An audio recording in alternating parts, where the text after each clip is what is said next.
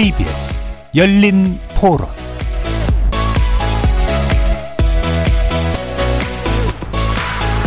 안녕하십니까. KBS 열린 토론 정준희입니다.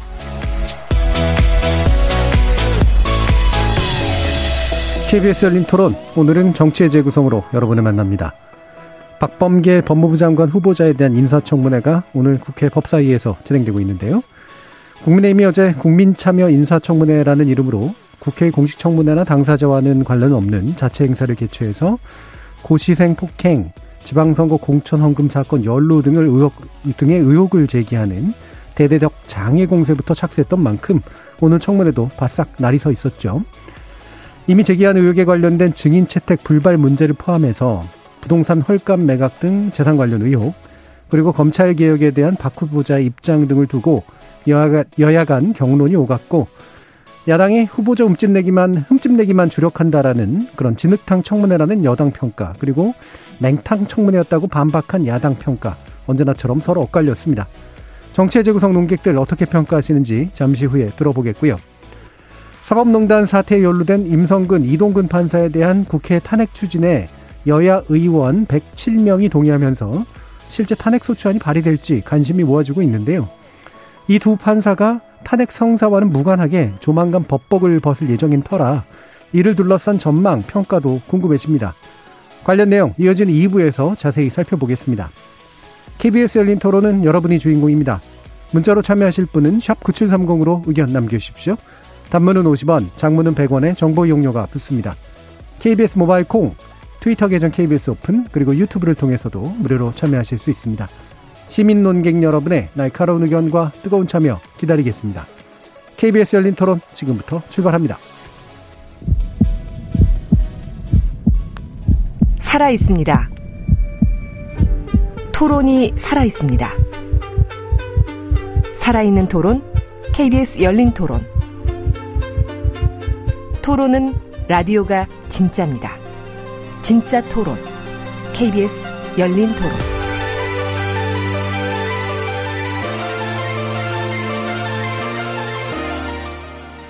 정치를 보는 색다른 시선, 정치의 재구성에서 함께합니다. 네 분의 논객 소개해드릴 텐데요. 더불어민주당 장경태 의원 나오셨습니다. 안녕하세요. 장경태입니다. 이준석 전 국민의힘 최고위원 자리하셨습니다. 네, 안녕하세요. 정현정 국민의당 국민미래연구원장 함께하셨습니다. 네, 안녕하세요. 전 정의당 혁신위원이셨죠. 김주루 변호사 나오셨습니다. 안녕하세요. 자, 지금 박범계 법무부 장관 후보자 어, 청문회. 근데 사실 또 특이하게도 이것이 있기 전에 국민의힘이 먼저 어, 국민 참여 청문회라는 그 이름의 아, 행사를 열었죠. 근데 이게 어, 왜 그랬는지는 대충 이해가 가는데 이름을 잘진것 같진 않아요. 국민 참여라고 하니까 약간 오해성도 좀 있고 그런데 자 관련돼서 먼저 이준석 어, 최고위원 말씀 들어볼게요. 저는 우리나라의 인사청문회 절차 자체가 좀 보완이 되지 않나라는 생각을 네. 이번 계기로 하게 됐습니다. 왜냐하면 우선 증인 신청에 대해 가지고 사실 이제 우리나라 인사청문 후보자들은 대부분 여당 또는 대통령께서 추천합니다. 그런 상황 속에서 그 사람들을 가장 잘 검증할 수 있는 사람들은 아마 야당 측에서 추천한 증인들의 의거해가지고 야당 의원들이 하는 것일 텐데 사실 문재인 정부에서는 야당 측에서 추천하는 어떤 이런 그 증인들에 대해 가지고 채택을 굉장히 좀 주저하는 그런 모양새가 많이 보였습니다. 네. 저는 그래서 대승적으로 여당도 좀 이런 것들에 대해 가지고 최대한 협조적으로 나올 수 있게 강행 규정을 좀 만들어야 될 것 같고요. 음. 지금 인사청문법 이제 7조 2항에 보면은 이 인사청문 당사자 이제 대상자의 어쨌든 성실 답변 의무라든지 이런 것들이 열거되어 있는데 우리가 일반 청문회와 다르게 인사청문회에서의 위증 같은 경우에는 뭐 김준일 변호사 체크해 주세요. 이게 인사청문회 위증 같은 경우에는 처벌 대상이 안 됩니다. 예. 그러다 보니까 이 인사청문 절차에 있어가지고 국민들이 원하는 진실된 답변을 받아내지 못하는 경우가 있거든요. 예. 그러다 보니까 야당도 이제 좀 무리한 수를 막 쓰고 이렇게 하는 것이고 음.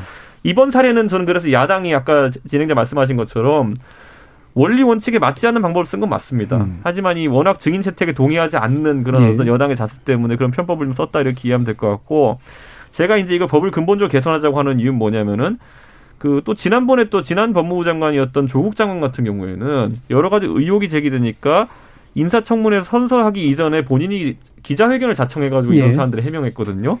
사실 이런 것들이 제가 봤을 때는 서로 어떤 의도를 가지고 이 청문 절차를 무력화하는 그런 상황 속에 있었다. 저는 이렇게 보는 것이고 딱 명확하게 증인에 대해 가지고는 어떤 어떤 요건을 성립시키면은 받아주는 것으로 하고 그 다음에 인사청문 그 후보자 같은 경우에는 무조건 성실 의무의 답변을 가지게 하도록 어떤 좀 예. 처벌 조항이라든지 이런 걸 신설해가지고 좀 인사청문회 명시상부한 어떤 인사 검증의 시간이 될 수 있도록 했으면 좋겠다 예. 그런 생각을 하고 인사청문 보고서의 채택에 대해서도 지금까지 보면은 사실 채택이 안 돼도 대통령께서 임명을 하도록 이제 되어 있는데 지금 물론 여당이 180석이니까 어떻게든 채택을 하겠지만은 다만 이제 좀 그런 부분 좀 국회에서 이제 사실상 올리는 의견을 대통령이 받아들일 수밖에 없게 해가지고 음. 견제가 될 수 있게 한다든지 이런 어떤 총체적 보완이 여야가 각자 지금까지 했던 어떤 편법이나 이런 것들을 좀 정리하는 느낌으로 한번 있었으면 좋겠다 그런 걸 예. 기대해 봅니다.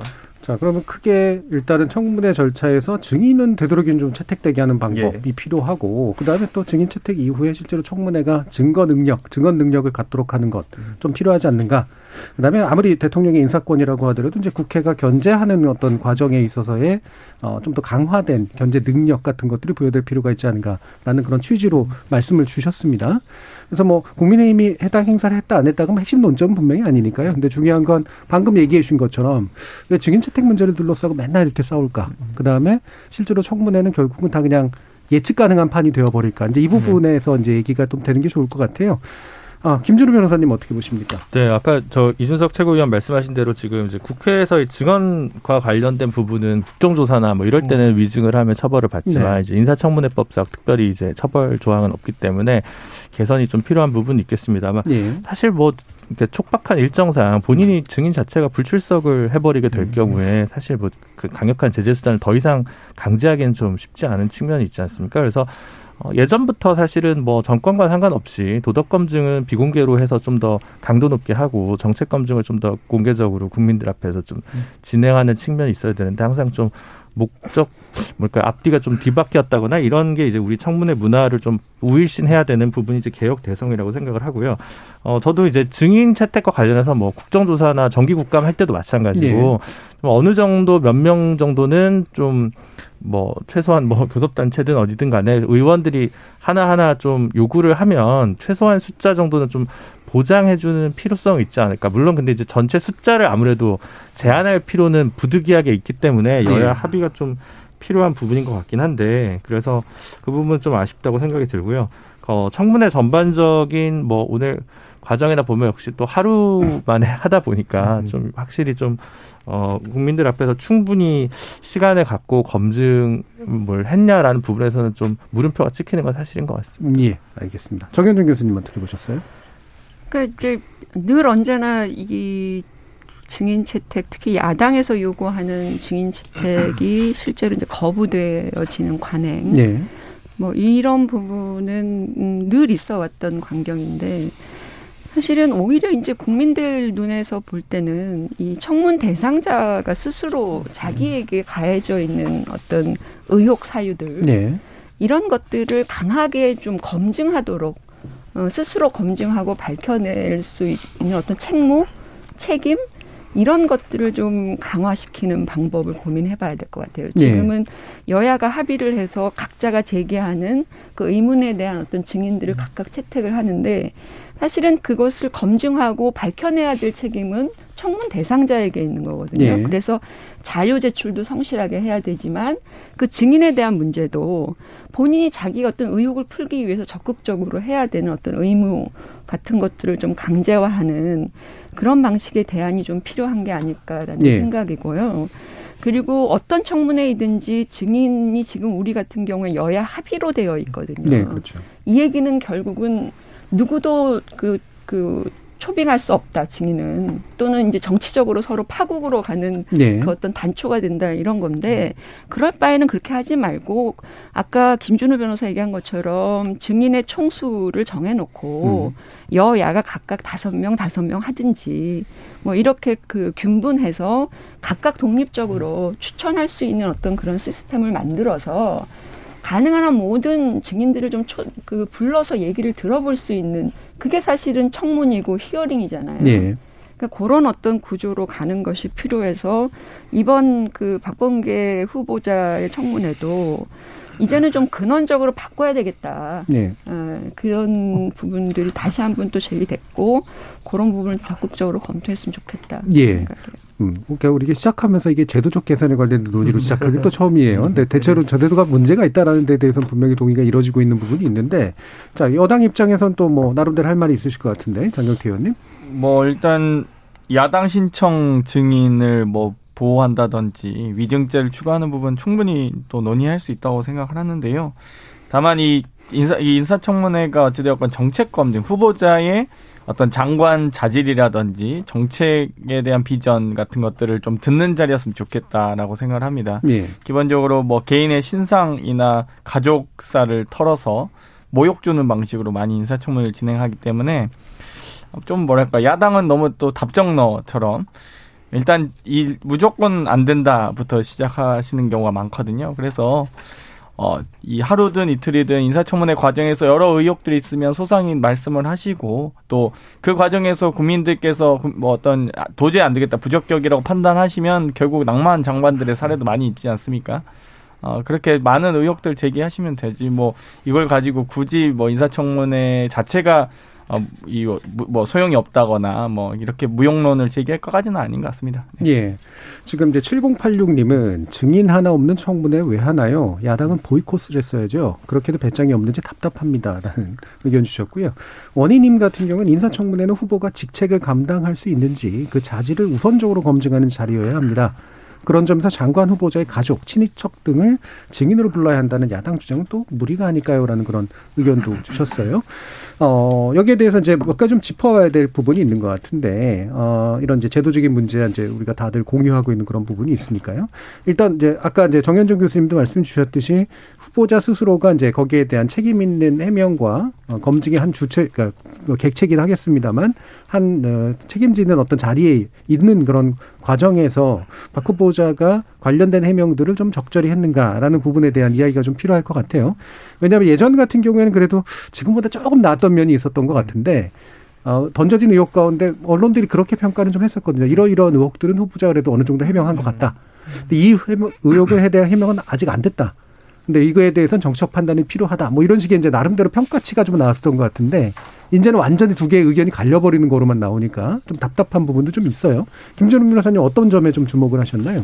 저는 그 저기 이번 그 의혹 중에서 그 야유회 참석 네, 네, 네. 부분이 조금 부적절한 처신이었다는 거좀 음. 보고요. 그 다음에 어, 이익 여부와 상관없이 법무법인 지분과 관련된 부분이 좀 말끔하게 정리되지 못했던 부분은 법조인으로서 좀 바람직한 행태는 예. 아니지 않았나라는 생각이 드는데 다만 뭐 이렇게 어 결정적으로 뭔가 낙마 사유가 될 만한 어떤 어 그것까지는 제가 아직까지는 제가 음. 느끼기에는 뭐 그런 건 없었던 것 같은데 좀 이거저거 좀 논란이 될 만한 것들이 많아서 뭐 비판적으로 보시는 분들은 잽이 모여서 이렇게 강력한 한 방에 될 수 있다라고 예, 예. 생각하시는 분들도 충분히 있으실 것 같다는 생각은 들었습니다. 예. 일단 두 가지 부분을 주로 주목하셨는데 법무법인의 지분 참여했던 부분에 대해서 이제 깔끔하게 좀 그게 정리나 해소가 안 된 것 같다라고 하는 얘기와 그다음에 이제 뭐 이게 이제 투자 문제하고 연관이 돼 있긴 합니다만 어 누가 주최한 그런 야유회에 참가해서 결국은 그 사람한테 이익을 준 거 아니냐 라는 부분에 대한 부분이 말끔하지가 않았다라는 네. 말씀이시잖아요. 네.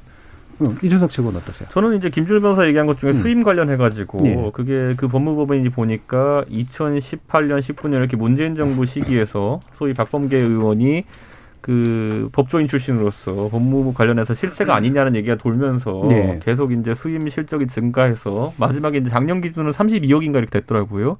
그게 또 2019년에 비해 가지고 거의 두 배 가까이 증가하는 건 수치고요. 그러다 보니까 그게 뭐 박범계 장관 후보자가 의도한 것인지 아니면 사람들이 알아가지고 실세라 생각해서 네. 네. 갔는지 또 별개의 문제겠지만은 다소 그런 논란을 살 수 있는 부분이 있다는 점 동의하고요. 오히려 저는 이제 뭐 사람을 뭐 야유에서 만났다 이런 것 같은 경우에는 음. 사실 정치인들이 달려오는 사람 마다 할 수는 없습니다. 저도 뭐 사실 그 부분이 좀 그렇더라고요. 예, 사실 그래서 그, 그것도 능동적으로 예. 뭐 박범계 후보자가 사업에 도움을 주고자 한 언행이나 행위가 있었다면 모르겠지만은 예. 사진 찍은 거 하나 가지고 좀 단정하진 않겠습니다. 근데 음. 오히려 저는 약간 주목할 만했던 거는 우리 국민들이 이제 법무부 장관 후보자의 이제 사실 조국 추미애 장관을 겪으면서 이번에 들어온 법무부 장관 후보자가 검찰과의 갈등에 대해 가지고 어떤 스트레스를 가지고 있을 것이냐가 굉장히 중요하다 이렇게 보거든요. 네. 왜냐하면 지난 한 1, 2년 동안 거의 그거에 휩싸여 가지고 정치권도 공전하고 또 이 검찰도 검찰과 법조계도 공전하고 이런 상황이었기 때문에 여기에 좀 종지부를 찍거나 이것과는 결별했으면 좋겠다는 인식을 가지고 있어요. 야당은 특히. 네. 그런데 이번에 이제 박범계 장관 후보자가 검찰 개혁의 마무리 투수가 되겠다라는 발언을 했거든요.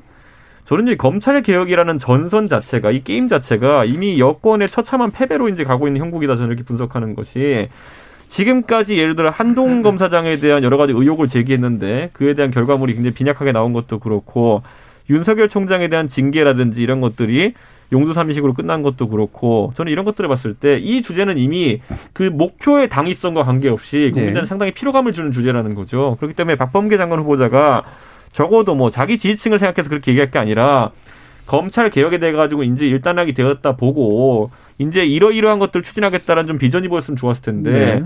저는 이분이 마무리 투수하겠다 이런 걸 보고 마무리 투수는 이길 때 나오는 사람이거든요.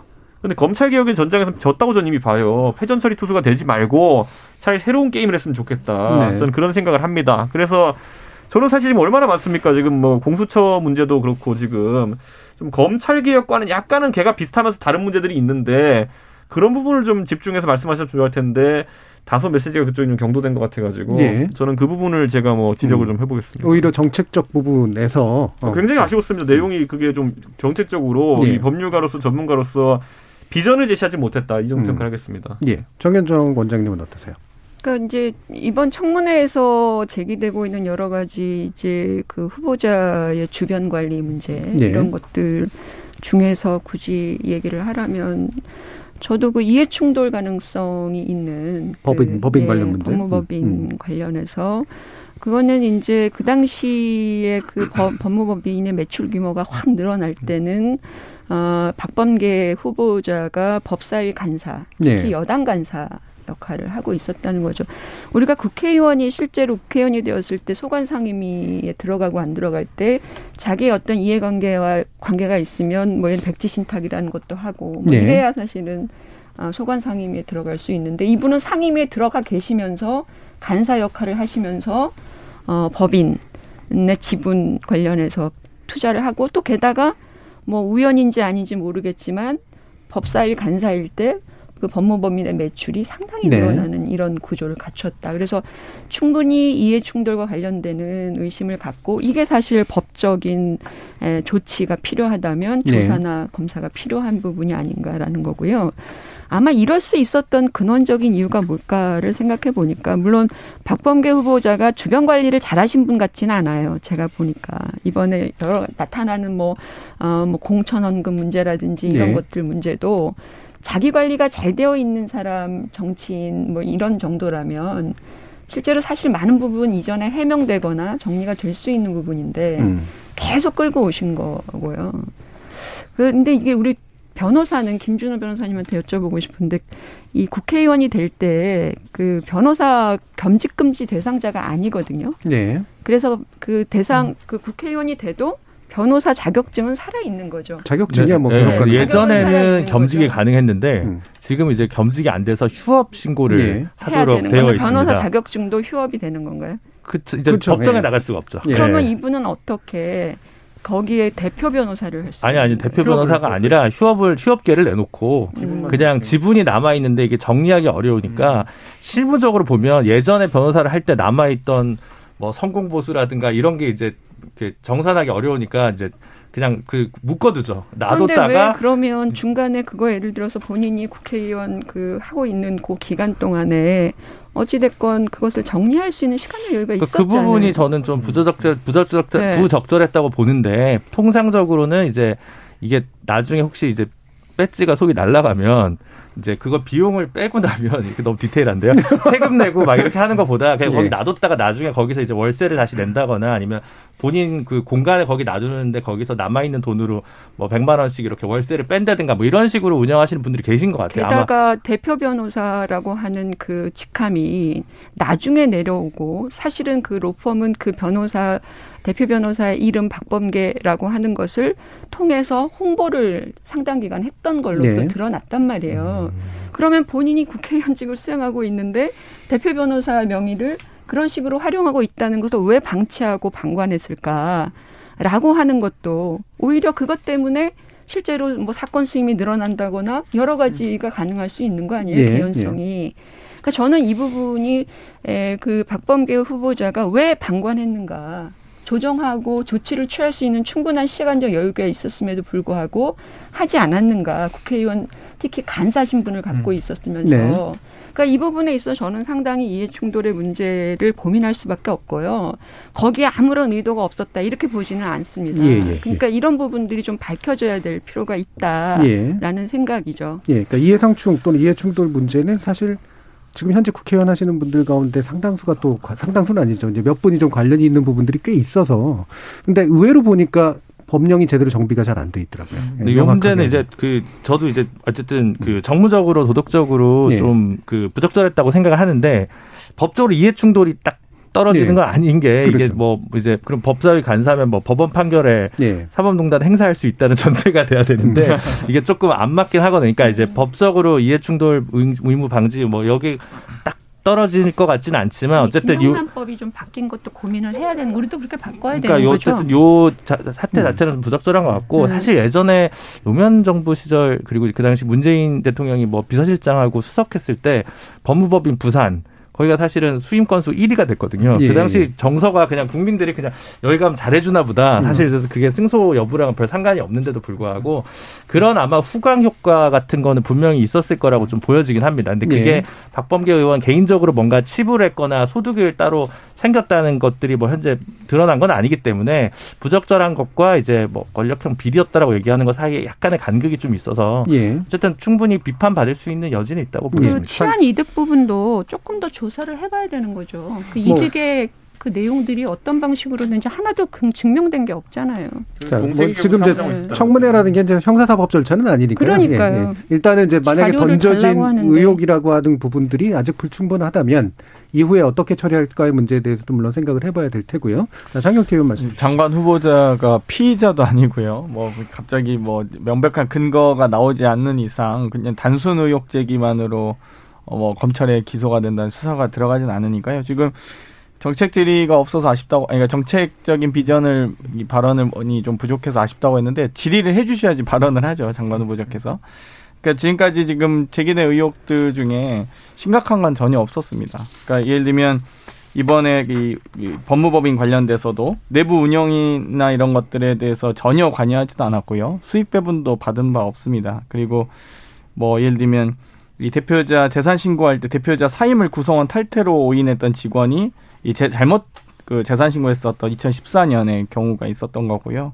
그리고 다시 재산 신고 시 다시 재반영합니다 후보자가 2017년에. 그러니까 뭐 장관을 염두에 두고 재산 뭐 신고를 누락했거나 이런 것들이 아니고 이미 불, 뭐 6년 전 이렇게 벌어졌던 일을 또 그 과정에서 바로 잡으셨기 때문에 여기에 대해서 문제는 없는 것 같고요.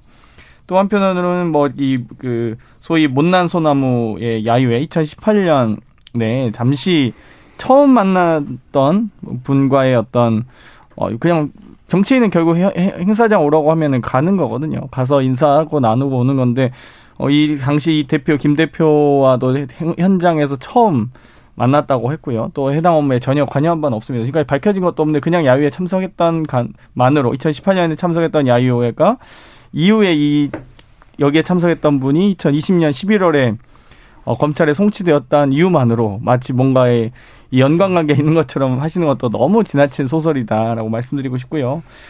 어, 또, 그럼 아마 모든 정치인들이 아마 매일매일 행사를 다녔을 텐데요. 그럼 그 행사에 있는 뭐, 누, 어떤 사람이 참석한지까지 다 확인하고 가지는 않습니다. 그렇기 때문에 이런 연결 관계가 아예 없는 것들은 단순 의혹으로 치부할 수 있겠다 말씀드리고 싶고요. 뭐 거의 대부분 지금 증인 채- 증인 신청하신 것들이 어, 대부분 수사 중인 사건이거나 재판 중인 사건입니다. 오히려 이 입법부가 수사 혹은 또는 재판 중인 사건에 대해서 또 증인을 뭐 억지로 좀 참석시키는 경우는 오히려 이 어떤 입법부가 이 재판 과정에 영향을 미칠 수 있겠죠. 그렇기 때문에 오히려 좀 증인 신청을 하실 때 그런 것까지 고려해서 신청해 주셨으면 좋겠습니다. 예, 그러면 방금 이제 그 재판 중인 사건이다. 그래서 이제 청문회에는 사실 그 부분이 직접 증인으로 되는 것은 부적절하다라는 말씀 주셨는데 그 언급을 하신 부분이 어제 이제 그 국민의힘에서 제 그 진행했던 그 사건하고 예. 연관돼 있는 것들이죠. 그렇죠. 어떻게 저- 보세요? 네. 저는 그런데요. 음. 그 지금 뭐 형사적으로 이제 뭐 법적 절차가 진행되고 있다고 해가지고 부르지 말라는 법도 없거든요. 음. 저는 여기서 결국에는 여권이 이 법무부 장관의 순환사라고 보통 얘기하잖아요, 우리가. 문재인 정부의 법무부 장관들 같은 경우에는 굉장히 파란만장합니다. 처음에 그 지명되셨던 분들은 허위 결혼인가요? 그러니까 여성의 동의 없이 결혼했다가 그 결혼 무효 판결 받으신 분, 뭐 그분이 이제 철회되고 그다음에 뭐 박상기 장관 갔다가 그다음에 뭐 조국 장관, 그다음에 이제 추미애 장관 여기까지 왔는데 인사 검증 과정에 있어 가지고 사실 굉장히 부실하게 했던 거예요. 아까 조국 장관 청문회 얘기했지만은 그 당시에 조국 장관이 청문회 전에 본인이 나와 가지고 선서의 의무나 이런 거 없이 이제 기자회견을 통해서 해명했던 내용들 지금 와서 보면 상당한 부분은 사실관계에 맞지 않는 부분들이 있었습니다. 그랬기 때문에 그 뒤에 검찰 조사를 받을 수밖에 없었고 가족이 기소되어 가지고 가족이 실형을 사는 상황까지 생기는 거거든요. 저는 그렇다면은 고소가 됐느니 고발이 됐느니 이런 핑계 될 것이 아니라 오히려 문재인 정부에서 다시는 법무부 장관의 이런 순환사가 생기지 않도록 이런 부분에 대해서 명확하게 증명을 해야 되는 것이다. 지금 법무부 차관도 보세요. 법무부 차관도 조기에 안 빼다가 지금 이제 블랙박스 나오는 거 아닙니까? 저는 이게 계속 그냥 묻고 넘어가면 된다라는 그런 민주당 인식 때문에 임사검증이란 것 자체가 희화화되고 있는 거예요. 그렇기 때문에 저는 박범계 의원권에 저도 아까 장경태 의원이 말하는 것처럼 동의하는 게 누구나 사진 찍혔다고 뭐라 하는 건 말이 안 돼요, 그거는. 왜냐면 뭐 영부인도 그때 뭐 드루킹 하는데 가가지고 경인선으로 가자 이러고 있는데 그것도 문제 삼아야 됩니까, 그러면은? 그러니까 그거는 사전에 판단할 수 없는 거기 때문에 아니지만은 다만 최근에 불거졌던 폭행 사건 같은 경우에 그 사법부 존시 모임 거기 폭행 사건 같은 경우에는 상당히 들어볼 만한 가치가 있다. 전 이렇게 생각하는 거고 그 외에도 법무부에 관한 이해 충돌의 문제 같은 경우에는 국민들이 그걸 보고 싶은 거예요. 적어도 법무부 장관이라 그러면은 다른 사람보다 다른 공직자보다 좀 더 엄격하게 공과 사를 구분할 줄 알아야 되는 거 아니냐 이 정도의 생각을 가지고 보는 것인데 그렇다면 충분히 더 들여볼 필요가 있는 것이고 그 우리 당이 이제 인사가 제기했던 그 공천 헌금 관련된 부분 이런 것들은 이미 박범계 후보자와의 관계 여부 같은 경우에는 어느 정도 이제 법적 판단이 나왔기 때문에 그건 형사적으로 클리어 된 거예요. 다만 그 과정에 있어가지고 어쨌든 본인이 공천 관리 감독이나 이런 거 한 데 있어가지고 본인 밑에 있던 사람이 호가호일 한거 아니겠습니까? 그런 거에 대해 가지고 따져 묻는 것도 가능하다 저는 이렇게 보는 거거든요. 근데 저는 이런 것들을 애초에 차단하고 있다 보면 나중에 더 크게 터지는 겁니다. 그때 조국 장관 후보자 나왔을 때 얼마나 그렇게 아무 문제 없다고 옹호했습니까? 근데 지금 나중에 이제 법적 절차 거치고 나면은 문제 생기잖아요. 그러니까 저는 애초에 질문이 들어왔을 때 명확히 답하는 게 중요하다고 봅니다. 자, 그러면 이제 이런 부분을 얘기를 해보죠. 그러니까, 어, 이것도 이제 계속해서 이제 제세 딜레마적인 상황들이 자꾸 펼쳐져서 자꾸 안 좋아지는 방향으로 이제 가고 있는 게 이제 문제인데, 아, 우리가 이제 이상적으로 보면 문제를 제기하고 그 후보자가 의혹들을 떨칠 수 있는 기회를 주는 거다라고 긍정적으로 해석할 수도 있는데, 우리나라, 우리나라 사회에서 사실은 이게 제기된 의혹에 대해서 떨칠 수 있는 기회가 주어지는 게 아니라 수렁탕 수렁으로 끌려 들어가는 기회가 돼버리는 경우들이 되게 많잖아요. 과연 이제 이런 긍정적 경험들을 할 수가 있는가라는 이제 그런 좀 생각이 좀 들어서 이 부분 다, 다시 또 장경태 의원 한번 말씀 들어보죠. 뭐 일단 그 공천원금 관련돼서는 뭐 대법원 재항고 기각까지 3심 모두 거쳤으니까요. 어 전혀 연관이 없다라는 건 입증된 바고요. 그러니까 소위 지금 대법원 판단까지 내려진 사안을 가지고 뭐 의혹을 제기하는 그러니까 저는 좀 이 지금까지 의혹을 지금 제기하시는 것도 더 좋은데 근거가 좀 있으셨으면 좋겠어요. 그래서 뭐 지금 뭐 예를 들면 법무법인의 그냥 단순히 매출이 늘었다는 것만으로 의혹이 있냐? 아니 그냥 그 로펌에 소속된 변호사들의 노력도 있을 수 있죠. 노력을 하셨겠죠. 그리고 당연히 이런 부분들이 다 해명됐고요. 이런 좀 제도적인 보완을 하는 과정에서 뭐 인사청문회 무용론을 좀 더 떨칠 수 있는 또 저 보다 더 강화된 검증은 매우 저도 찬성이지만 이걸 사실 어 좋은 사례가 별로 없지 않아요, 사실. 그러니까 너무 어 소위 제도 개선을 해서 좋은 사례를 많이 나오게끔 할 수 있다면 뭐 그런 제도가 있다면 저도 충분히 논의할 수 있다고 봅니다. 예. 뭐 그런 경우가 거의 없는 것 같아요. 지금 6726님이 이제 자신의 얼굴 알리게 급급해 대놓고 윽박 지르고 후보자를 흠집내서 면박 주기에만 혈안이 되어 있는 청문위원들 누워서 침 뱉는 격이랄까요? 보기에 짜증이 났습니다. 제발 청문회 수준 좀 올려주세요라고 하는 그런 의견도 있으셨고요. 또 1399님 같은 경우는 인사청문회 하면 뭐합니까? 자질이 문제되는데도 여당과 대통령은 청문회 결과와 상관없이 임명장을 주는 이유는 뭘까요? 라는 또 그런 의견도 주셨습니다. 제가 한 가지만 지적할게요. 장 의원이 방금 음. 말한 것 중에 로펌 관련해서 매출 같은 경우에도 어쩌라는 거냐 이런 식의 답변이라면 저는 되게 실망인 게 2012년에 이제 그 법무부 명경에 천만 원 투자해가지고 지분 33%를 박봉계 후보자 갖고 있습니다. 그런데 2015년쯤에 아, 2014년에 이 지분을 다 처분합니다. 근데 갑자기 2017년 대선이 있을 때 대선 지나고 나서 갑자기 또 2017년에 지분을 재취득했다고 이제 신고를 한 거예요. 예. 근데 저는 이게 이런 거죠. 그러면 2014년도에 박범계 그 당시 의원이 지분을 처분한 거는 공직자로서 본인이 이걸 클리어한 거거든요. 근데 다시 이제 대선이 지나고 나서 공교롭게도 2017년에 해당 법무법인의 지분을 다시 취득해가지고 그 시기부터 법무법인의 매출이 거의 1년에 10억씩 뛰어가지고 지금 30몇 억이 됐거든요. 작년 매출이. 저는 그렇다 그러면은 이거는 재취득하는 의도랑 그다음 재취득한 다음에 왜 하필이면 매출이 팍팍 올랐는지에 대해 가지고는 이거는 국민적인 의혹이 갈 수 있는 사안이에요. 그런데 거기서 장경태 의원이 그냥 뭐 야 이건 뭐 니네가 뭐 죄가 있다고 생각하면 범죄를 만들어서 가져와라 안 그런 문제 없는 거다 이런 식으로 얘기하면은 그러면 앞으로 박덕흠 의원이라든지 이상직 의원이 이런 사람들 아무도 뭐라 못해요. 그냥 사업하다 보니 그렇게 됐다 그렇게 하고 해명하면 되는 거거든요. 이해 충돌이라는 거는요. 이렇게 이런 어떤 명백한 정황이 있지만은 굉장히 묘호한 판단의 지점들이 있을 거예요. 그런데 이렇게 이거에 대해 가지고 그냥 야 범법 아니면 되는 거지 갖고 와봐라 네. 이러면은요 앞으로 수많은 미꾸라지들이 이런 이해 충돌 에 있어가지고 그 아주 그 사적인 판단을 앞세워서 이제 움직일 네, 겁니다. 이준석 아까 최고님이 네, 잠깐만요. 그 네. 설명을 좀 잘못 들으신 것 같은데 명경의 지분을 처분한 그러니까 로펌의 지분을 처분한 사실이 없습니다. 음. 그냥 대표자만 사임했었는데 이 직원이 이 구성원 탈퇴로 오인을 해서 재산 시공에 누락한 것만 있지 지분을 처분한 사실이 없어요. 근데 자, 음. 재취득했다는 표현 자체가 문제죠. 그러니까 처분한 사실이 없는데 어떻게 국회 공직자 재취득을 재산 신고에다가 그렇게 신고를 했잖아요. 누락- 누락해서 그게 이제 신고했죠. 준비단의 네. 이제 설명이긴 했고요. 근데 이제 이후에 이제 뭐 그럼에도 불구하고 눈에 남는 건 아예 처분할 때 다 처분했어야 되는 거 아니냐라는 음. 그런 의견도 맞습니다. 있는데 음. 아까 그렇죠. 김준우 변호사님 뭔가 약간 아까 복잡한 얘기한- 문제가 있다 고 그랬어요. 아니, 죄송한데 그러니까 일단 먼저 이렇게 한번 여쭙고 갈게요. 그 네. 올 초인가 그 음. 지금 지금 의원 아니시죠 여상규 의원 이제 법률 고문 사건이 한번 좀 예. 두드러진 적이 있어요. 그러니까 이게 지금 박범계 후보자 같은 경우도 2014년 9월에 이제 대표직에서 내려놨다고 했잖아요. 이제 구- 국회법이 그때 이제 개정이 돼가지고 아마 겸직 변호사 겸직 금지가 음. 시행된 시점이 2014년 8, 9월 이 시점입니다. 그래서 어, 그 전까지는 이제 실제로 변호사 활동을 안 하더라도 이제 이름을 걸어 놓는 것을 문제를 안 삼았어요. 일반적으로, 그러다 보니까 예. 국회 내에서도 특별히 이, 어, 뭐랄까, 변호사, 법조인들한테 너무 큰 특혜다라는 비판이 굉장히 예. 많았고, 그 하에서 이제 정리가 되다 보니까, 일단 수임할 수 없고, 그 다음에 그 대리인으로 등록할 수 없게 하는 것이 이제 핵심적인 문제였다 보니까, 그 뒤에 이 구성원을 어떻게 해야 될 것이냐, 휴업계만 놔둔 경우에 예. 남아있는 걸 어떻게 할 거냐에 대해서 딱히 어떤 음. 규제나 가이드라인이 특별히 없었던 것 같아요. 네. 그래서 아마 지금 이런 논란이 생겼고 심지어 그 아까 이제 여상규 의원 얘기한 게 음. 여상규 의원에게 계속 그 S건설에서 고문료를 100만 원씩 근데 음. 현역 의원일 때도 구로 계속 이제 꽂혔다는 거거든요. 예, 예. 그냥 그래서 이게 누구를 위한 것이냐, 누구의 것이냐 이렇게 이제 한참 한참 논란이 됐었거든요. 그래서 음.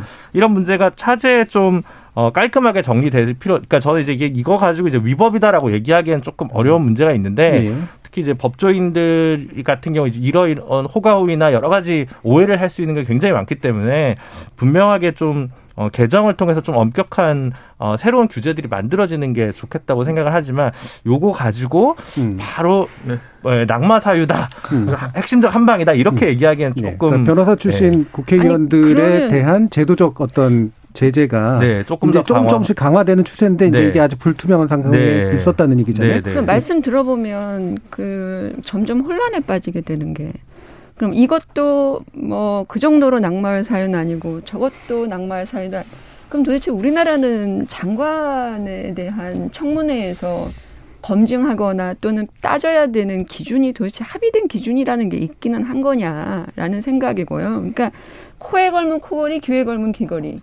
그러니까 이것 때문에라도 국민들이 갖고 있는 청문회 피로감이라든지 무용론이라든지 이런 것들이 드러나는 것이고 저는 뭐 야당이 사실은 뭐 굉장히 센 말로 다그치고 이러는 것도 꼴불견이지만 여당 의원들 무조건 그 후보자 그 쉴드 치는 것도 일각에서 국민들 입장에서는 상당히 이게 말이 되냐 따질 건 따져야 되는 거 아니냐 의혹이라는 거는 물어봐 줘야 되는 거고 국민을 대, 대신해서.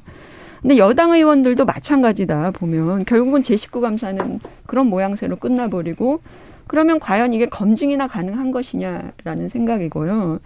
또 한 가지 아까 제가 드리고 싶었던 말 중에 하나는 뭐냐면 왜 그토록 우리의 청문회 절차가 내실 내실화를 기하지 못할까 또는 실효성을 갖추지 예. 못할까를 고민해 보면 대통령이 실제로 이 청문회 과정과 무관하게 인사를 할 수가 있다라는 겁니다. 그러니까 여기서 청문 보고서가 채택이 되든 안 되든 대통령은 정치적인 부담은 있겠지만 실제로 본인이 인사권자로서 국회 의견과 무관하게 임명을 할 수가 있어요. 그, 그 제도 때문에 그 권한의 문제 때문에 실제로 이 국회 내에 이 청문 절차가 더 엄격해지기 어렵다. 어차피 해도 대통령이 임명할 건데 라는 것이고 오히려 여기에 막강한 권한이 주어진다. 만약에 그렇다면 저는 우리 청문회 제도가 상당히 빨리 바뀔 수도 있다. 예. 어, 여러 가지 법적 기준들도 강화될 것이고 도덕적 기준도 강화될 거고 또 청문회 어떤 절차적인 내용성도 다양화될 거고 그러니까 이런 것들이 저는 같이 연동돼 있다고 보기 때문에 일반적으로 청문회는 대통령이 이렇게 야당이나 반대하는 사람들의 의견과는 상관없이 무조건 임명하는 관행 이것도 나는 저는 굉장히 중요한 문제 중에 하나라고 봅니다. 예. 어, 지금 이제 사실 그러니까 제도적인 강화라든가 구체적인 이제 그 억제책이라든가 이런 것들도 상당히 중요합니다만 이제 이 부분을 정치의 몫으로 사실은 남겨준 거죠. 그러니까 인사권을 제대로 썼느냐 안 썼느냐가 어, 그 국정에 대한 지지율에 또 영향을 미친다거나 그다음에 청문회에서 제대로 했냐 안 했냐가 그 국회의원들의 어떤 지지에 영향을 미친다거나 뭐 정당 지지에 영향을 미친다거나 결국은 이런 좀 큰 틀의 구조로 좀 판단되는 것이 이제 기본적으로 정치의 논리긴 한데 이제 그게 이제 명확하게 잘 안 보여서 생기는 문제인 것 같아요. 이게 실제로 지지율이 또 눈에 보이게 또 왔다 갔다 하는 그런 형태 현상도 아니기 때문에 자 그러면 어 1부 마치기 전에 요거 하나 1분씩만 어 지적해 주죠. 정책 논쟁에 관련해서도 부족함에 대한 많은 얘기들이 있었으니까 어 지금 공수처로 어, 지금 김학의 전, 어, 차관의 출국 금지 조치에 대해서 검찰 수사가 이루어지고 있는 것이 최초에 이제 이첩되는 사안이어야 된다라고 하는 이제 의견 발표들이 있었잖아요. 이 부분에 대해서 뭐 여러 가지 의견들이 있으실 테니까 딱 1분씩만 얘기 들어보도록 할게요. 요거는 정현정 교수님부터만 들어보도록 하겠습니다. 공수처로 이첩 을 시킬 것이냐 말 것이냐에 대한 그 판단이 예. 뭐 법무부 장관 단독으로 하는 건 아니잖아요. 그렇죠. 예. 예, 그래서 저는 박범계 후보자가 이런 얘기를 하는 것은 적절치 않다라고 음. 그렇게 생각하고요. 왜냐하면 혼자 결정하는 게 아니잖아요. 네. 그래서 오히려 이런 질문에 대해서는 이거는 제, 자, 제 권한의 범위가 아니다라고 네. 얘기하는 게 맞는데 이런 데는 또 얘기를 하세요. 음. 자기 의견을. 그런 사안도 보면 좀 모순이었다 이렇게 봅니다. 예. 원래 박범계 후보자님이 판사 출신이라 또 말하고 싶을 땐 또 굉장히 또 많이 말하시려고 하는 것도 있죠. 예. 장경태 의원님. 뭐 인사청문회를 좀 저는 개선할 필요도 있다고 보지만 음. 사실 무조건 반대, 무조건 이 보고서 채택 불발 이렇게만 하시면은 어, 국민들께서 무조건 좀 필요하실 거다. 예를 들면 저희가 9월 초에 중앙 뭐 예를 들면 인사청문회 채택을 무조건 해야 하는 어, 그뭐 국무총리라든지 중앙 선거관리위원이라든지 이런 것 분들이 계신데 9월 초에 중앙 선관위원 인사청문회 했거든요. 야당이 이제 반대해서 결국 5개월간 끌다 1월 초에서나 서, 초, 1월 초가 돼서야 겨우 통과시킨 사례가 있었습니다. 그러, 그러니까 뭔가 국정 운영에 좀 더 이 파트너로서 좀 논의를 해주셨으면 좋겠고요. 뭐 아마 이제 김학의 차관 또한 검찰 출신 아니겠습니까? 검찰 출신에 대한 정말 그 무검 유죄, 유검 무죄, 어, 검찰 출신에 대한 관용이 검찰 검사 검찰에 의한 어, 검찰 출신에 대한 관용 이제 좀 끝났으면 좋겠습니다. 예. 이준석 최고요. 그 장경태 의원 포함해가지고 민주당이 얼마나 검찰 싫어하는지는 이제 국민 다 알아요. 그러니까 그런 건 이제 일기장에 쓰시고 제발 저는 이번에 공수처에 이제 이첩을 한다 이런 문제 같은 경우에도 저는 이제 공수처란 제도가 어떻게 운영될지에 대해서 상당히 국민들이 관심이 많은데 네. 바로 직전에 있었던 공수처장 이제 그 청문회에서는 공수처장 그러니까 그 조직에 관한 공수처장 답변은 이거였습니다. 공수처라는 조직을 꾸리는데 최소 2개월 이상이 걸릴 것이고 처음 해보는 거니까 네. 그 이상 걸릴 수도 있다가 첫 번째고요. 두 번째로는 이게 사이즈가 순천지천 정도 사이즈다. 그렇기 때문에 모든 사건을 다 우선수 사건으로 이첩받을 수는 없다. 네. 이런 얘기를 했거든요. 이게 또 하나의 공수처에게 주어진 과제인 겁니다. 결국에는 지금 여권과 관련된 권력형 비리 문제들 우리가 열거할 수 있는 것들 예를 들어 원전부터 해가지고 무슨 뭐 울산시장 건도 그렇고 다 사실 넓게 보면 공수처의 수사 범위 안에 있는데 그렇죠. 그 취사 선택은 누가 하며 어떤 기준으로 하며 그리고 우리 사회에서 뭐 왜냐하면 공수처가 순천지청 사이즈밖에 안 된다고 공수처장이 선언한 상황 속에서 거기에 모든 이런 중대한 권력형 비리 수사를 넘길 수는 없는 노릇 아니겠습니까? 그렇기 때문에 저는 박범계 장관의 이 발언 같은 경우에도 그것보단 좀더 심각한 검토가 돼야 되는 거 아니냐 그런 예. 아쉬움이 좀 있습니다. 예, 뭐 중요한 지적하신 것 같아요. 예, 저도 뭐 크게 다르지 네. 않습니다. 일단 현실적으로 공수처 검사 이제 임명하는데 시간이 걸리고요. 음. 그 사이에 이 사건들이 사실 정리될 개연성도 상당히 크기 때문에 크게 실효적이지 않고 그래서 어, 논란을 좀 줄이는 측면에서 일단 법무부 장관이 직접적으로 이첩 여부 대상 선택하기보다는 김진욱 처장이 이제 어, 정하는 게 맞을 것 같고요. 예. 그리고 시간적으로 좀 안 맞습니다. 그래서 어, 요, 요 건보다 앞으로 이제 나올 건들에 대해서는 지체 없이 이첩 요구를 공수처에서 하도록 하고 음. 기존에 현재 논란이 돼서 수사가 진행 중인 사안에 대해서는 가급적 터치를 안 하는 게 좀 적절하지 않을까라고 생각합니다. 예. 저희 뭐 그 일부 마치기 전에 청취자 의견 두 가지만 더 전해드리고 가면요. 3666님은 법을 지키지 않은 사람이 재판을 받고 있는 사람이 법무부 장관 하면 안 되죠. 정부 여당에는 그리 인재가 없나요? 라는 부정적 의견 주셨고요. 2589님은 국회 청문회를 하는 자체가 견제 기능입니다. 임명권자인 대통령의 뜻을 거스르고 국회에서 임명 여부를 결정하는 건 상권분립의 취지에 벗어나는 거 아닌가요? 국회 자체에서 청문회 현명한 진행을 위해 고민해야 됩니다라는 의견도 주셨습니다. 자, 지금까지는 박범계 법무부 장관 후보자 인사청문회 관련된 여러 가지 논란들 또는 의견들 한번 들어봤고요. 잠시 후 2부에서 또 법관 탄핵 관련된 움직임, 그 배경 어떤 것인지 한번 짚어보도록 하겠습니다. 여러분은 KBS 열린 토론과 함께하고 계십니다. 토론이 세상을 바꿀 수는 없습니다. 하지만 토론 없이 바꿀 수 있는 세상은 어디에도 없습니다.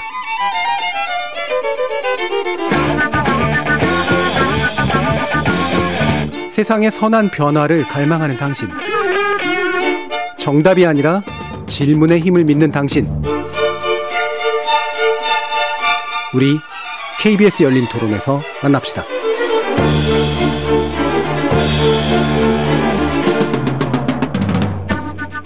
KBS 열린 토론 월요일 코너 정치의 재구성 함께하고 있습니다. 전 정의당 혁신위원진에신 김준우 변호사, 정현정 국민의당 국민미래연구원장, 이준석 전 국민의힘 최고위원, 그리고 장경태 더불어민주당 의원 이렇게 네 분과 함께 하고 있습니다. 자, 이분은 이제 그 국회의한 판사 탄핵에 관련된 움직임에 대한 이야기인데요. 시간이 많이 남지는 않았는데 아, 그 전에 요것만 간단히 짚고, 어, 이야기를 나눴으면 좋겠습니다. 어, 저도 가능한 뭐 길게 얘기하고 싶은 생각은 없고, 일단 사태를 잘 모르겠어서요. 예, 다만 이제 어쨌든 정치 논평을 해야 되는 그런 자리니까 저희 오늘 이제 원고가 준비되는 과정에 터진 이제 일이어서 어, 김준철 정의당 대표 이제 전 대표가 돼버리고 말았습니다만 사의 표명한 거 성추행 의혹에 관련됐던 부분들 뭐 당에서는 뭐 정리가 거의 다 된 것으로 알고 있긴 합니다만 일단 김준우 변호사님 어떤 부분인지 좀 짚어주시죠.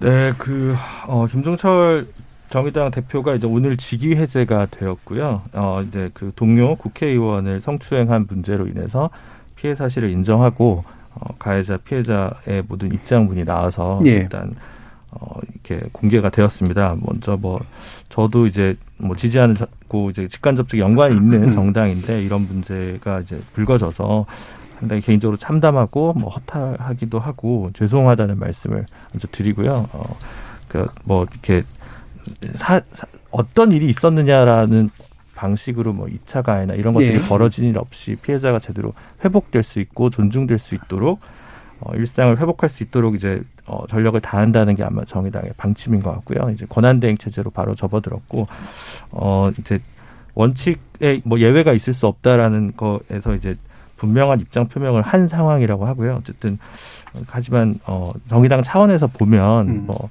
저 제가 뭐 현직 정치인은 아닙니다만 다시 시민들 앞에 좀 신뢰받는데 상당한 시간과 예. 각고의 노력이 필요하지 않을까 예. 싶습니다. 이게 저참 같은 사안이라도 어떤 종류의 정당이냐에 따라 충격의 정도가 되게 다른데 제가 좀 염려하는 건 정의당 같은 경우에는 이 부분이 이제 거대 여당이나 야당 같은 경우에 상대적으로 충격을 흡수하는 그런 경향이 있는데 어, 이 부분이 이제 뭐 개혁이나 혁신의 계기가 되는 것도 있겠습니다만 상당히 좀 회복하기가 어려운 그런 충격이 되지 않을까 싶어서 염려하는데요. 어, 나머지 이제 세 분도 뭐 자기 당의 일은 아니긴 합니다만 같은 정치권을 보는 입장에서 1분씩만 간단한 언- 논평 한번 들어보겠습니다. 어, 정현정 교수님 어떠신가요? 일단은 뭐 안타깝다라고 말씀드리고요. 그 뭐 제가 민주당 얘기를 또 해서 죄송합니다만 예. 그 민주당은 피해자를 피해 호소인이라고 또 성비위 또는 성부정 부패 이런 부분들 의 피해자를 그렇게 거론하면서 어, 자기 식구 감싸기를 제대로 했었던 것에 비해서는 정의당은 어쨌든 솔직하게 그 공개하고 또 사과하고 또 책임 어쨌든 직위 해제되었지만 자리에서 내려오는 그 절차가 좀 달랐다. 예. 그래서 그 부분을 조금 더 더 그 고민하게 만드는 그리고 음. 안타깝도록 안타깝다라고 생각하게 만드는 지점이고요.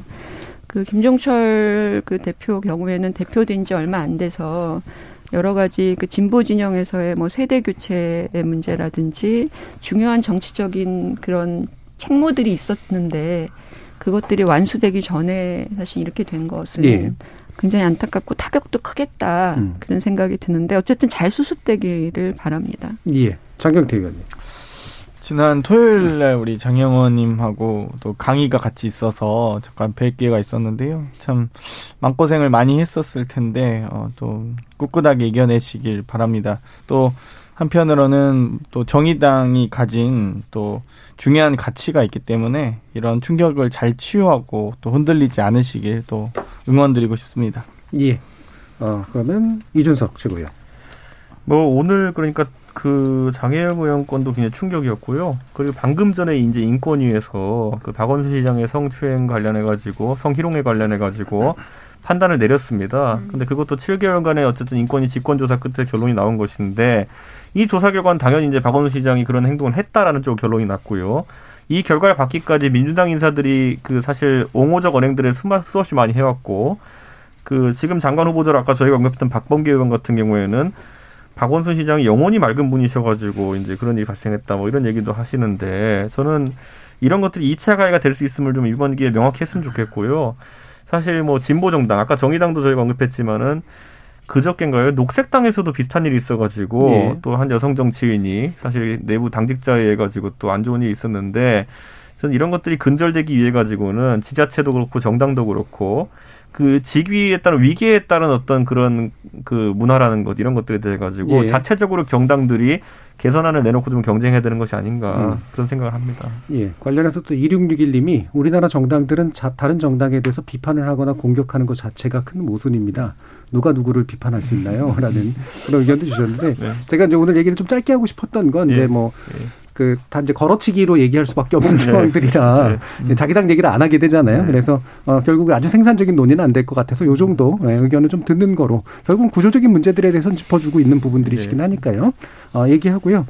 어, 지금 이제 그 사법농단 사태 연루된 두 명의 음. 판사에 대한 탄핵 추진 이게 또 시기가 지금 애매합니다, 그죠? 네, 일단 어, 퇴임 예정되신 분들이 있고 그게 한 달 내에 벌어지기도 하고 또한 2, 3일 정도면 나설 일이기도 한데 지금 일단 이제 당론이 된 건 아니지만 이, 어, 28일로 예정됐던 어, 의총을 민주당이 27로 일단 당기기로 했고, 여기에는 이제 여야 또 정당 국회, 국회의원 107명이 있으니까 일단은 이제 발의 자체는 해볼 수 있는 그런 상태는 된 것 같은데, 어떤 상황인지 좀 말씀해 주시죠, 정경태 의원님.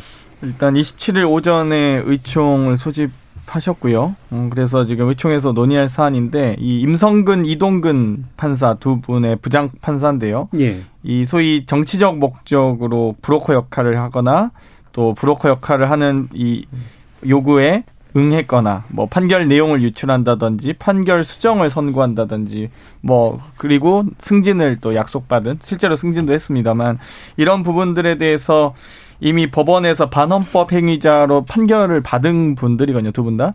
그런데 어 이분들이 이제 임기 만료 또는 이 사임으로 어 나가서 이제 전관 예우를 받으면서 뭐 정상적으로 또 변호사 역할을 하시는 하시게 되기 때문에 그걸 막고자 입법부의 권한인 또 법원의 판결문 속에서도 어 국민 국회가 소위 이 법, 임성근 판사 판결문에 위헌적 행위 표현을 여섯 군데 언급하면서 국회가 직무를 이행하라라는 표현들이 있습니다. 그래서 국회가 가진 권한으로 이 법관 탄핵 소추안에 대해서 지금 논의하고 있고요.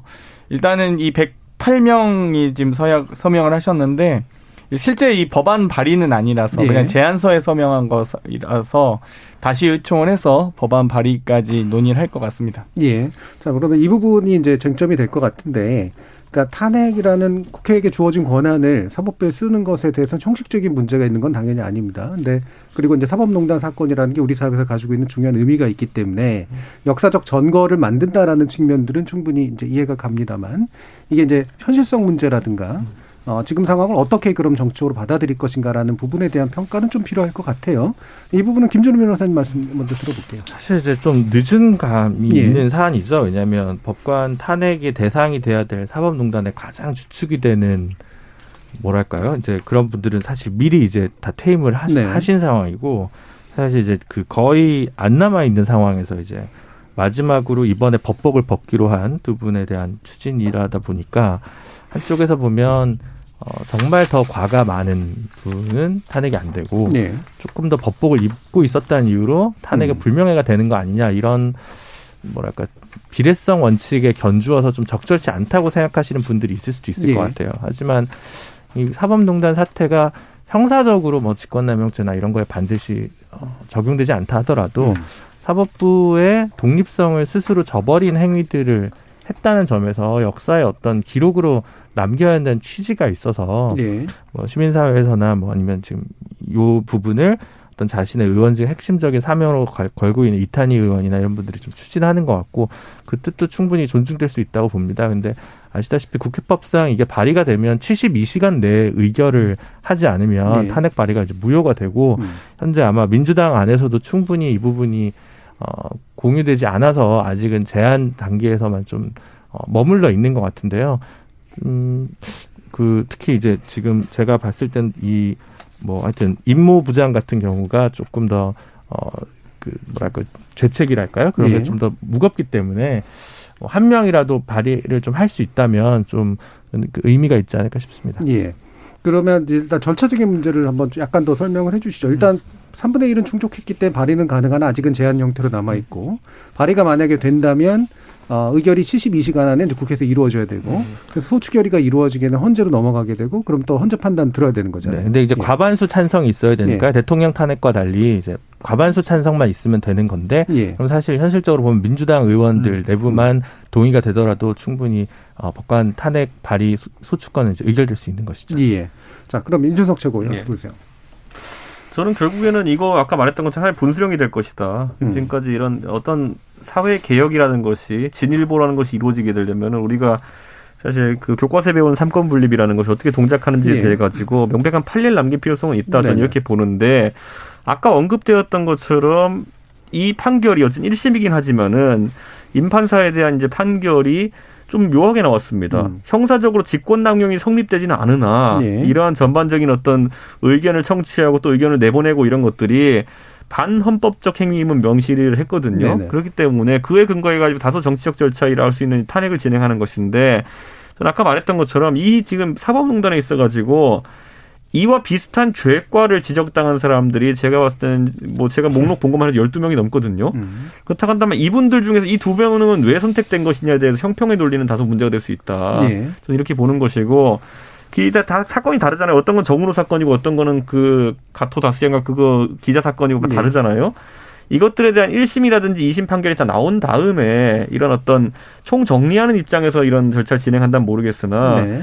저는 지금 시점에서는 좀 성급한 것이 아니냐 이런 생각을 좀 하게 됩니다. 물론 아까 말했던 것처럼 이분들이 퇴임되면은 이런 기록을 남 퇴임하고 나면은 기록을 남길 기회 자체가 사라진다는 그렇죠. 그런 취지도 예. 있겠지만은 그렇다 하더라도 저는 모든 그 사안들이 삼심을 거치고 그 상황 속에서 뭐 헌법에 대한 판단도 판- 법원이 더 내리고 한 예. 다음에 종합적으로 하는 게 어떠냐. 지금 1심 판결을 근거로 움직이는 것은 너무 촉박해 보인다는 생각을 합니다. 예. 어, 결국엔 이분들이 이제 해당할 수밖에 없는 게 현직에 있는 남은 판사이기 때문에 이제 그렇죠. 이제 이 예. 문제인 건데요. 그죠? 예. 정현정 교수님은 어떠세요? 그 이제 다른 것보다도 저는 이제 한 가지 드는 의, 의구심이 뭐 1심이기는 합니다만 법원 스스로도 어 무죄 유죄의 어떤 소지가 있음을 스스로 인정한 거잖아요 네. 판결에. 근데 왜 법원은 그런 판결이 있었음에도 불구하고 아무런 조치를 취하지 법원 않았을까? 스스로가. 법원 음. 스스로가 아, 결국은 법원 스스로가 그렇게 했기 때문에 이게 탄핵까지 오게 네, 된 예, 예. 부분이고 음. 그러면서 또 상호 간의 어떤 그 기관 간의 갈등, 견제 문제 이런 그리고 또 정치적 부담을 안게 되는 것이고요. 네.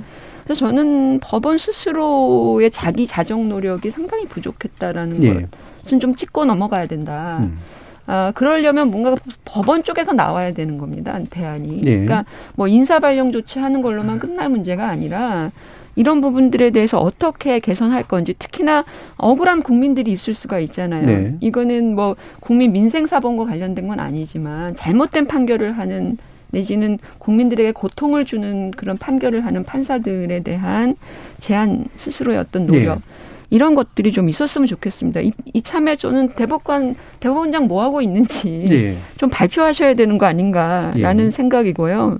탄핵은 실효성이 없어 보인다라는 음. 겁니다. 그러니까 뭐 과거에도 여러 가지 시도가 있었지만 실제로 국회가 그 정치적 부담을 쉽게 지지는 못한다라고 하는 점에서 특히 예, 국회가 국민들에게 불신을 많이 받고 있잖아요.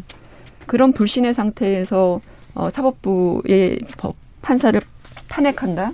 이것도 뭐 또 다른 음, 역설의 한 측면이고 예. 그런 차원에서 저는 아, 이런 부분들은 지금은 타당한 현실이 아니다 예. 보고 있습니다. 그러니까 만약에 이제 정당성을 누적시키려면 아까 이제 이준석 최고위원 말씀 주셨듯이 이제 그 사법부 스스로가 이 부분에 대해서 사법적 어떤 확정을 내리고 그다음에 또 그거에 바탕을 둬서 이제 대법원이 뭔가 조치들을 취하는 그런 방식으로 가는데 그게 정 안 되면 결국 입법부가 견제 능력을 발휘하는. 이게 이제 제일 순차적인 방식이긴 한데 여러모로 꼬였잖아요. 이제 기존에 이제 국회에서는 딴 딴거 하느라고 되게 정신이 없었고 아직은 판결은 진행 중이고 또 김명수 재판관장은 말씀해 주신 것처럼 법원 행정처 문제라든가 뭐 여러 가지 문제들의 산적한 것들에 대해서 아직 뚜렷한 뭔가를 보이지 않는 그런 상태라서 생기는 또 입법부의 고민도 있는 것 같은데 이 부분은 또 법조인으로서 김준우 변호사님 어떻게 보시는지 의견 들어야겠네요. 저는 이제 일단 뭐 김명수 대법원장의 개혁 의지는 정확히 뚜렷하게 드러나지 않고 있는 부분이 네. 있고 정부 차원에서 사실 거슬러 올라가면 음. 보통 이제 정부는 국정 과제를 100대 과제로 정도 선정을 해서 쭉 나갑니다. 근데 이제 국정 과제 선정할 때 사법부 법원 개혁 얘기가 없어요. 왜냐하면 이제 별로 이제 생각을 안 하고 검찰이나 이제 경찰 국정원 개혁만 생각하고 있다가 갑자기 이제 사법농단 사태가 이렇게 터지면서 이게 예. 후에 나타난 것이거든요. 음. 그러다 보니까 국정 운영 개혁 과제에서 우선순위에 이제 바깥에 있다 보니까 또 그 부분이 법원 개혁과 관련해서 또 사법부라는 특성상 이제 대법원장에게 맡기는 형태를 취하다 보니까 사실 좀 진도가 상대적으로 안 나갔던 측면이 좀 있는 것 같다는 생각이 예. 들어서 좀 안타깝고 그래서 사실 시민사회에서는 두 차례에 걸쳐서 그 중간에 나왔던 법원 내부 징계라든가 이제 공개됐던 임종원 그 전그 판사의 공소장이라는 걸 비추어서 한 16명 정도를 이제 추렸거든요. 이제 모든 관여 어, 법관들을 이제 탄핵해야 한다고 생각하지는 않았던 건데, 근데 그에 비해서 상당히 이제 소극적이었다. 20대 국회 같은 경우는 박주민 의원이 단기 필마로 좀 그 주장을 좀 많이 외쳤던 음. 것 같고요.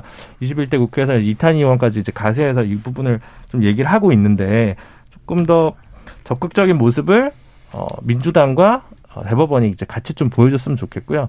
어, 이 정부 안에서는 사실 이제 시간이 또 이렇게 많지는 않지만 예. 김명수 대법원장 임기는 상당히 좀 남아 있지 않습니까? 음. 그 과정에서 좀 새로운 모습을 보여줬으면 좋겠어요. 뭐 이제 사- 사법행정 회의와 관련된 어, 법원조직법 개혁 문제도 있을 것이고 또 이제 노동법원이나 뭐 이런 어, 예. 회사법원이나 전문법원 설치 문제 그렇죠.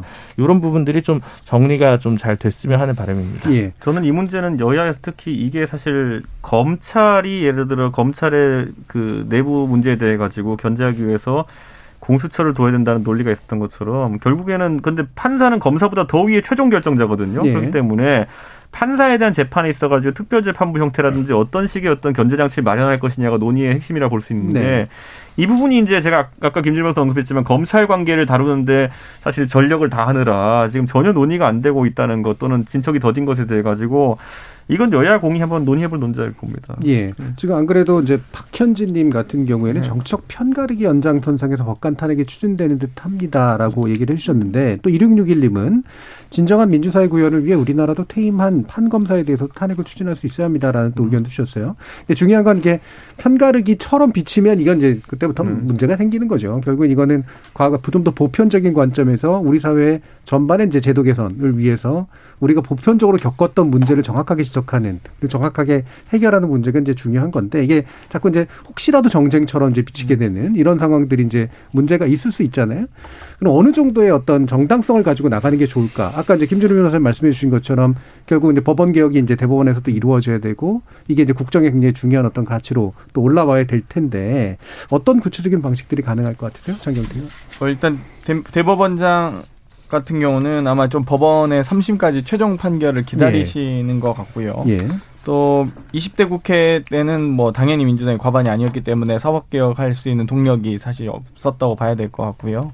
21대 들어와서 이제 법관 탄핵도 실질적인 논의를 하고 있는데요. 뭐 수차례 이탄 의원이 저희 의원들끼리 모였을 때도 법관 탄핵 시작해야 된다 이런 얘기들이 많았는데 이번 이제 법원의 판결과 또 임성근 이동훈 이 두 분이 또 2월에 퇴직을 사표를 이미 내시거나 임기 만료로 어 2월에 퇴직 예정입니다. 그렇기 때문에 1월 28일자로 퇴직 공고가 나게 되었거든요. 네. 그래서 저희가 1월 27일 날 요청을 하는 이유도 있고요. 그래서 딱 이분들이 어찌되건 지금 빠져나가서 명예롭게 퇴진해서 전관이후 받으면서 엄청난 경제적 이익까지 얻을 것으로 예상돼서 그것만큼 막자라는 지금 딱 이 시기에 적절한 시기에 도래한 것 같습니다. 예. 그럼 이런 이 부분도 한번 좀 짚으셨으면 좋겠는데 사실은 이제 탄핵을 당하면 그러니까 이제 그때는 정관예우도 없어지고 막 뭐가 이렇게 그렇죠. 문제가 다 이분들을 위주로 해서 해결이 되느냐라고 하는 그런 부분인 것 같아요. 예.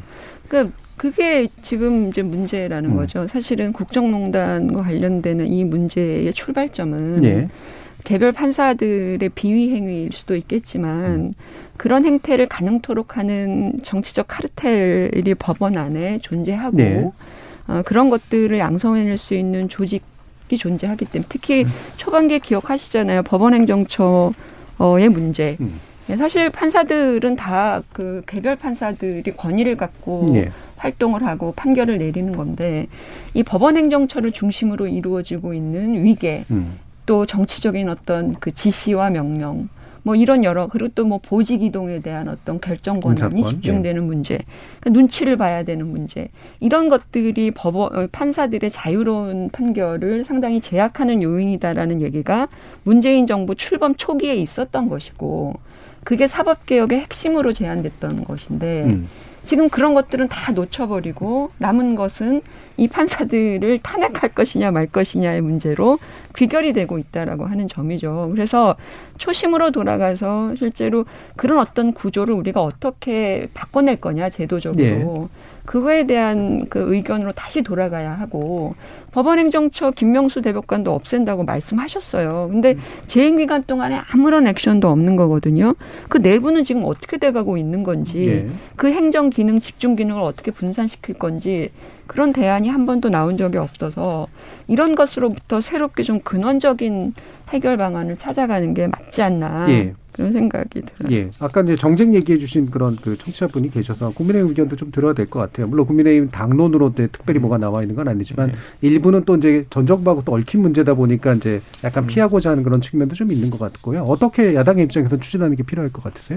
저는 뭐 이 부분에 있어서 여야를 가린 문제는 아니다라는 네. 게 우리나라 사회의 저울에 대해 가지고 뭐 어떤 공정함을 기할 것이냐에 대한 부분이고 사실 제 농담 삼아 하는 말이면 저희가 재판 받을 일보다 이제 현 정권의 이제 예, 권력을 가졌던 쪽이 이제 재판을 받을 일이 많을 거로 예상되기 때문에 좀 더 공정함을 기했으면 좋겠다. 예. 그 과정에서 바터가 있다든지 이러면 안 될 것이고 다만 그 재, 개별 재판 사안에 대한 바터는 저희가 굉장히 하면 안 된다. 그거야말로 사법부 예. 독립 침해다 이렇게 보는데 법원 대법원 제도를 이제 개혁하는 그 과정 속에서는 제도상의 어쨌든 바터는 가능할 수도 있겠다라는 생각이 이 모든 사법농단이라든지 아니면은 사법적인 그 딜이라는 것이 처음에 상고법원 설치나 이런 부분 때문에 시작되었던 그렇죠. 걸다 기억하고 있거든요. 예.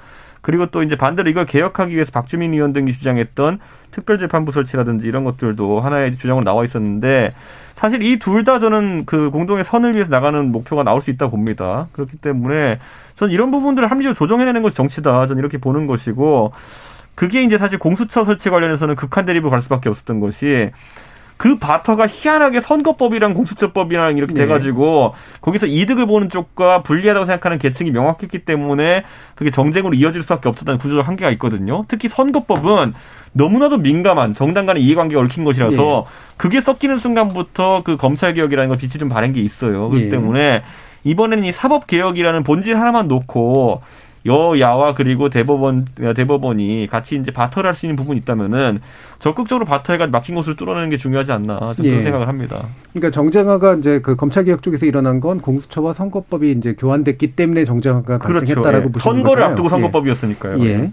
자, 그럼 이제 사법 개혁은 그래도 어쨌든 필요한 과제라고 이제 보시는 건데 지금 제안 나온 부분들이 아까 김준우 의원께서 말씀 주셨던 것처럼 해사법원이라든가 이런 특별법 음. 특별한 어떤 전문 법원 설- 설립 문제라든가 행정처에서의 어떤 개편 개혁에 관련된 문제 그 다음에 또 아까 뭐였었죠? 뭐 이렇게 여러 가지 얘기들을 해주셨는데 네, 이 부분을 어떻게 좀 단계적으로 여야가 좀 풀어낼 수 있는 그런 부분들은 어떻게 우선순위를 정할 수 있을까요? 어, 제가 생각하기에 일단 그 사법행정자문회의를 이제 김명수 체제에서 출범을 시켰는데 예. 그 이상을 할 수 없었던 이유는 이제 여러 가지 이유 있지만 역시 법원조직법 자체를 개정해야 되기 때문에 이제 음. 법원행정처 개혁을 어떻게 할 것인가라는 문제고 사실 이제 그런 관측도 있었습니다. 검찰과 이미 전선을 한번 친 민주당에서 법원까지 적으로 돌릴 수 있을 것인가. 그렇죠. 그 부분이 네, 또 그 상당히. 부담이 될 예. 것이다.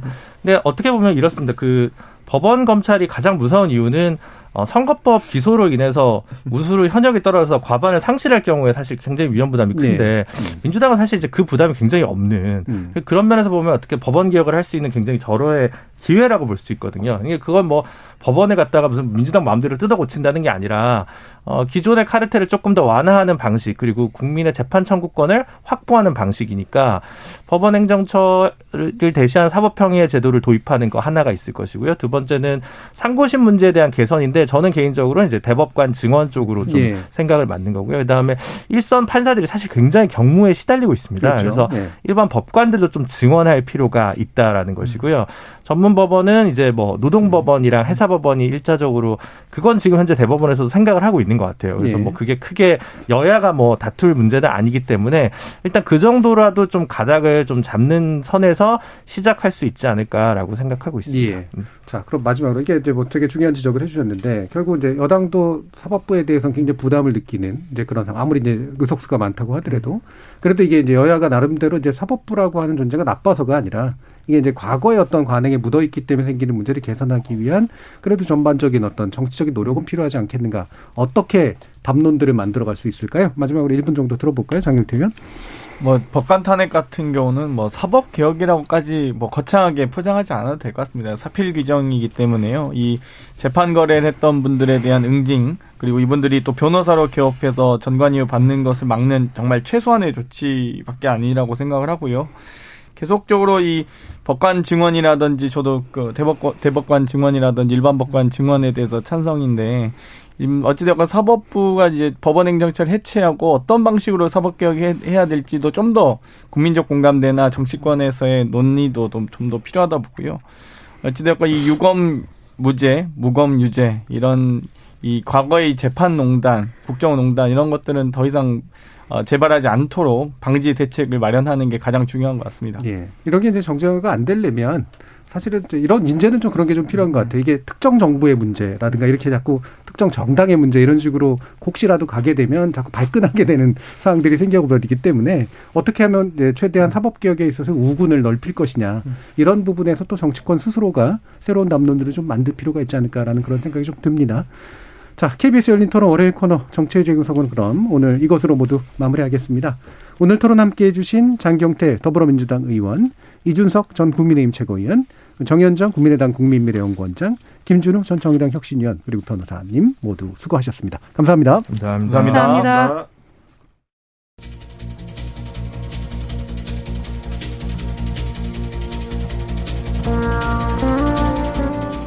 오늘은 법무부 장관 후보자에 대한 청문회 그리고 사법농단 사건에 연루된 판사에 대한 국회 탄핵 절차 등 각각 행정부와 사법부를 견제하는 즉 우리 헌법과 법률이 입법부인 국회에 부여한 역할과 권능에 관련된 이야기를 나눠봤습니다. 정책 입장에 따라 그리고 관련 사건에 대한 판단에 따라 이 권능이 어떤 방향으로 사용되어야 하는가에 대해서는 견해가 다를 만도 합니다. 또 오용되는 경우도 있고요. 쓸 때 쓰지 않아서 생기는 문제도 있겠죠.